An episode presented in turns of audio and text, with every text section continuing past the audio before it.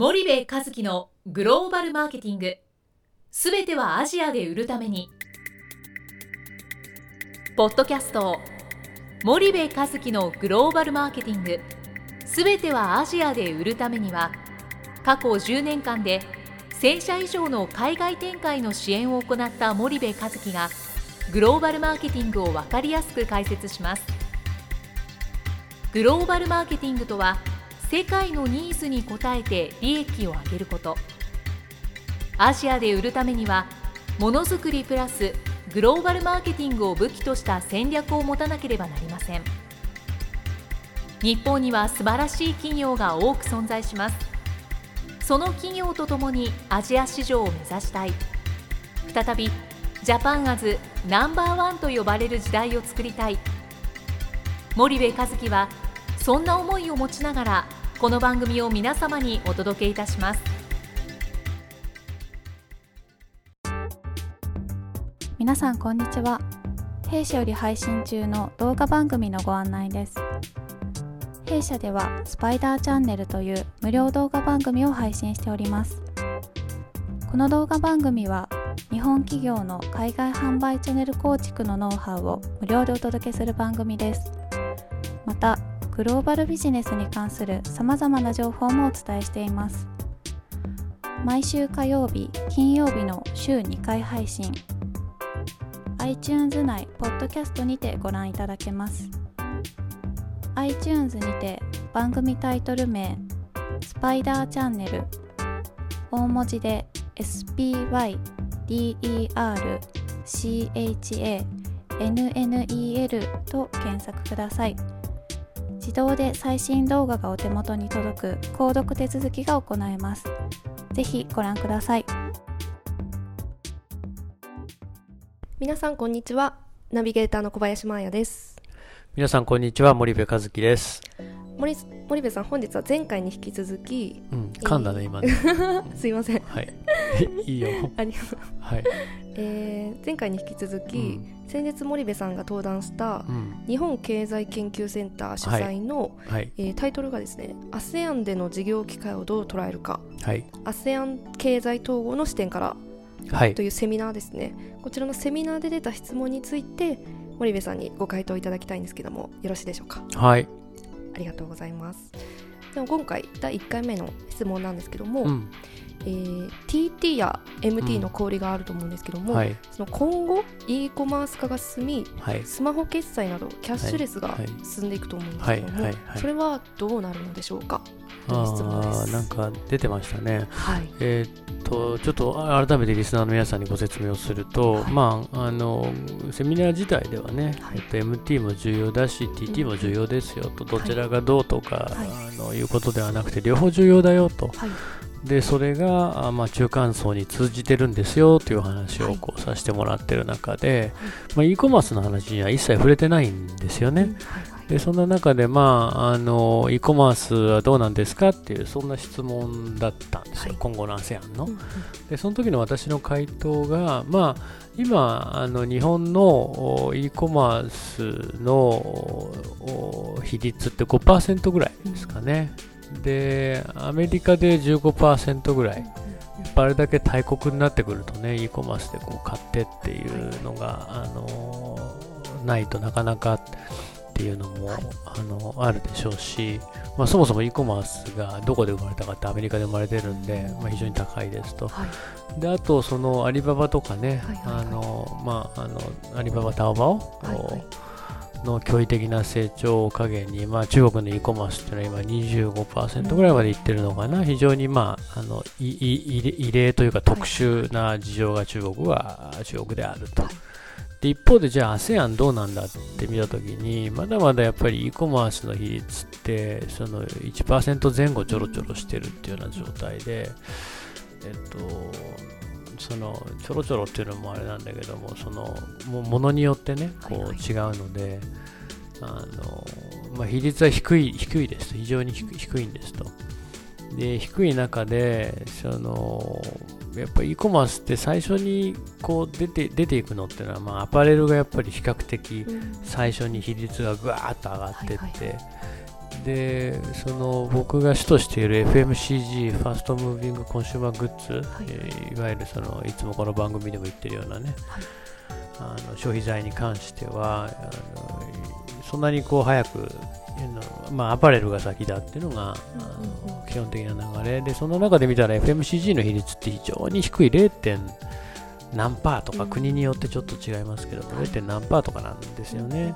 でじゃあ今後それがどうなるかってあの間違いなく伸びると思いますと。うんただやっぱり問題はあの何かっていうとその物流のインフラがあの整っていないで e コマース自体ははいネットの技術じゃないですか、で物自体もメーカーが作るものなので、はいメーカーが作ったものをグローバルに展開が可能なネットの技術に乗せて e コマースで売っていくっていう話ですよね、はい。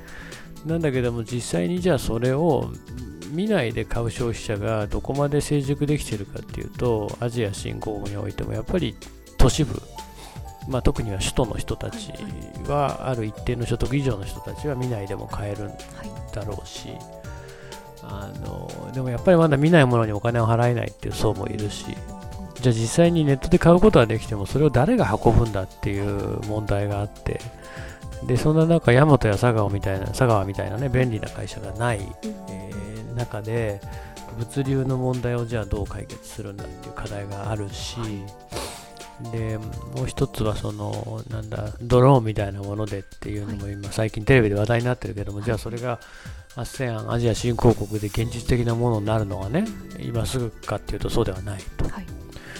なのであのもう少し時間はかかるにせよ間違いなくその方向は進むんじゃないかなと。でこういう物流の問題をあのヤマトや佐川みたいなね会社が出てきて解決するかっていうと僕はそうじゃないと思っていて、はい。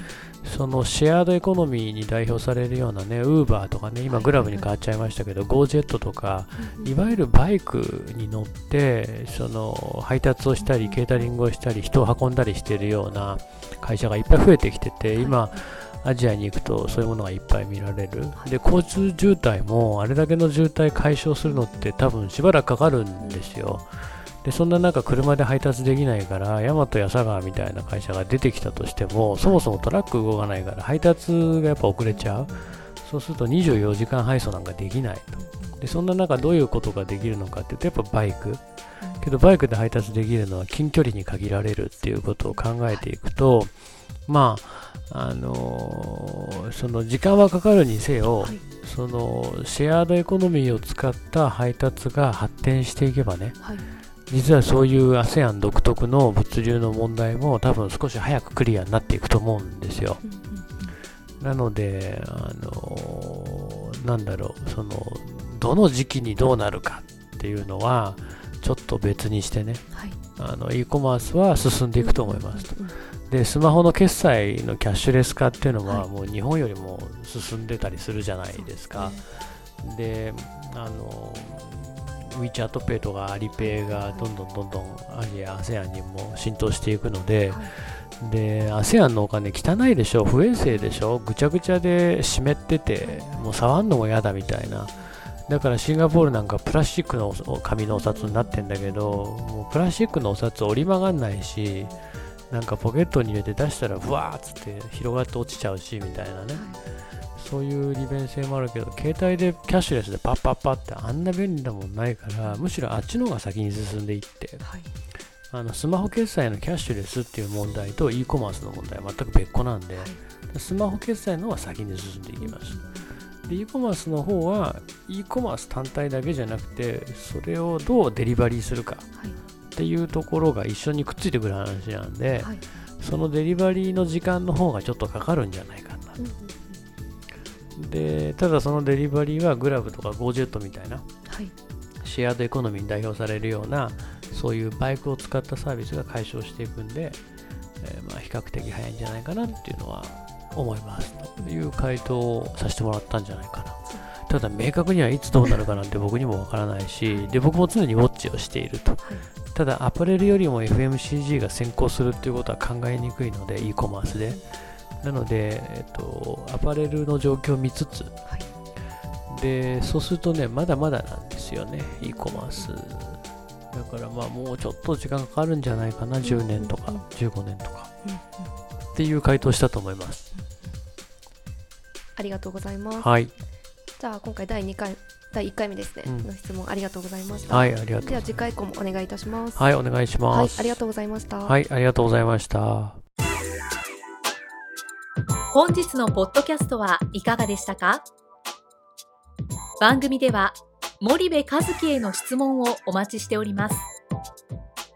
ご質問は podcast アットマーク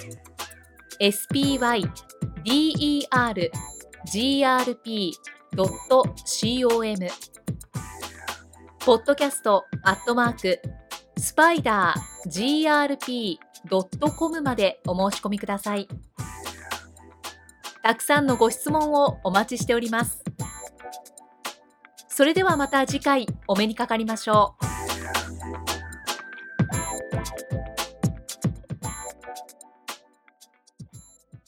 森部和樹のグローバルマーケティング。この番組はスパイダーグループの提供によりお送りしました。